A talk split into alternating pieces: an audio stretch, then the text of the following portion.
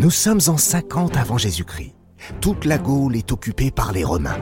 Toute Non. Un village peuplé d'irréductibles Gaulois résiste encore et toujours à l'envahisseur. Pardon, euh, petite parenthèse, mais il y a une question que je me suis toujours posée. Pourquoi on ne parle que des Romains dans cette introduction alors qu'Astérix et Obélix sont plein d'autres ennemis auxquels résister? Je suis désolé, mais les Romains n'ont pas le monopole de la méchanceté. D'ailleurs, ça me donne une idée. Qu'est-ce que vous diriez si aujourd'hui, exceptionnellement, on parlait des méchants de la série, les Romains et les autres? Vous êtes d'accord? Alors c'est parti pour une virée avec ces personnages qu'on adore détester.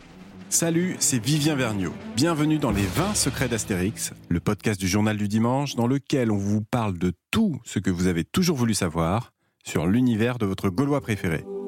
Dans ce nouvel épisode, je vous parle des scélérats, des sagouins, des pots de vache. Bref, des méchants qui perturbent les aventures d'Astérix. Qu'est-ce qui rapproche les différents méchants dans Astérix? Disons que la plupart d'entre eux ont subi une rencontre frontale ou nasale avec le point d'un irréductible gaulois. Mais ils s'en relèvent à chaque fois. Goscinny expliquait Ils sont toujours vaincus, jamais tués. En tout cas, pour que l'histoire soit bonne, il faut de bons méchants. Et reconnaissons qu'ils sont excellents dans Astérix. Méchants, mais pas trop. Mais un peu quand même. Ridicule surtout. Dans mes histoires, le méchant est surtout bête, car je déteste la méchanceté, disait Goscinny. Alors appelons-les plutôt ennemis. Et le plus célèbre d'entre eux, c'est Jules César, on est d'accord? César est en effet l'ennemi central des aventures. Il apparaît dans 26 des 38 premiers albums. Sans lui, d'ailleurs, le village gaulois n'aurait personne à qui résister. Et vous savez quoi? Le maître de Rome apparaît même avant Astérix. Il est présent dès la deuxième case du premier album. Tandis que notre héros à moustache et son compagnon Obélix n'arrivent qu'à la septième. Autre caractéristique de Jules César, c'est le seul romain dont le nom est francisé. On l'a vu, tous les autres se terminent en us. Son livre La guerre des Gaules a été une des principales sources d'inspiration de Goscinny pour inventer ses histoires. Uderzo aussi a bien été inspiré quand il lui fait dire, en 2001, dans Astérix et la Traviata, la magnifique phrase Donner un César à une tragédienne, mais c'est absurde. Et puis César n'a jamais été frappé par les Gaulois, qui le traitent même aimablement. En fait, c'est presque un demi-méchant.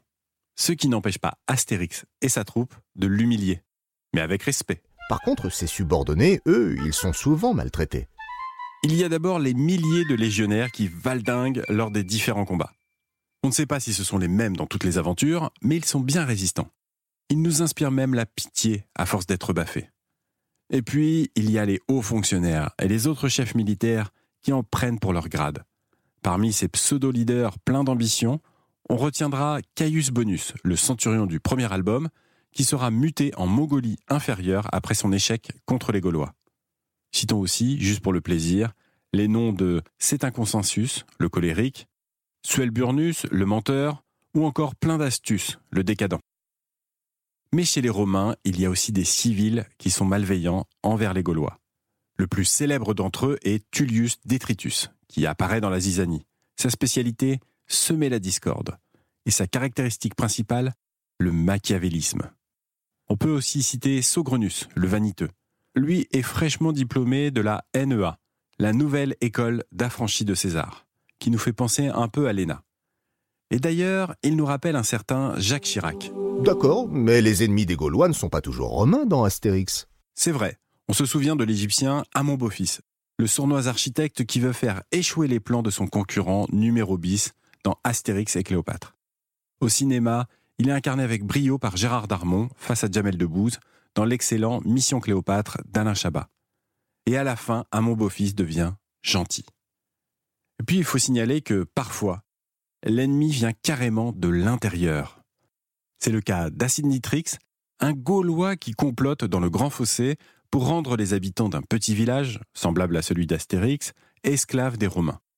Ironie du sort, c'est lui qui jouera ce rôle. Bien fait.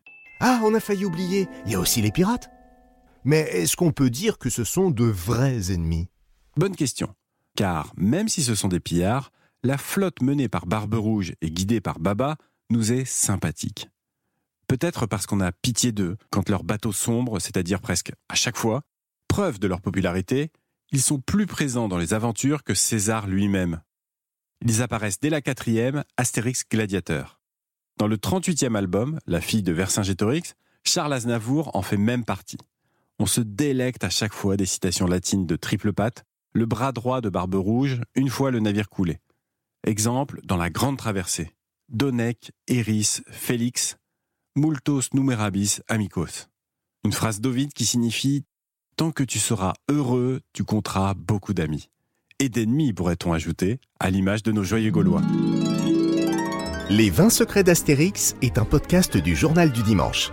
C'est une production Europe 1 Studio en partenariat avec les éditions Albert René, une propriété du groupe Lagardère comme le JDD et Europe 1. Pour écouter tous les épisodes, entre amis cette fois, rendez-vous sur le site du JDD ou sur vos plateformes de téléchargement habituelles. Et puis, n'hésitez pas à nous laisser des étoiles et des commentaires, on vous lira. À demain pour un nouvel épisode.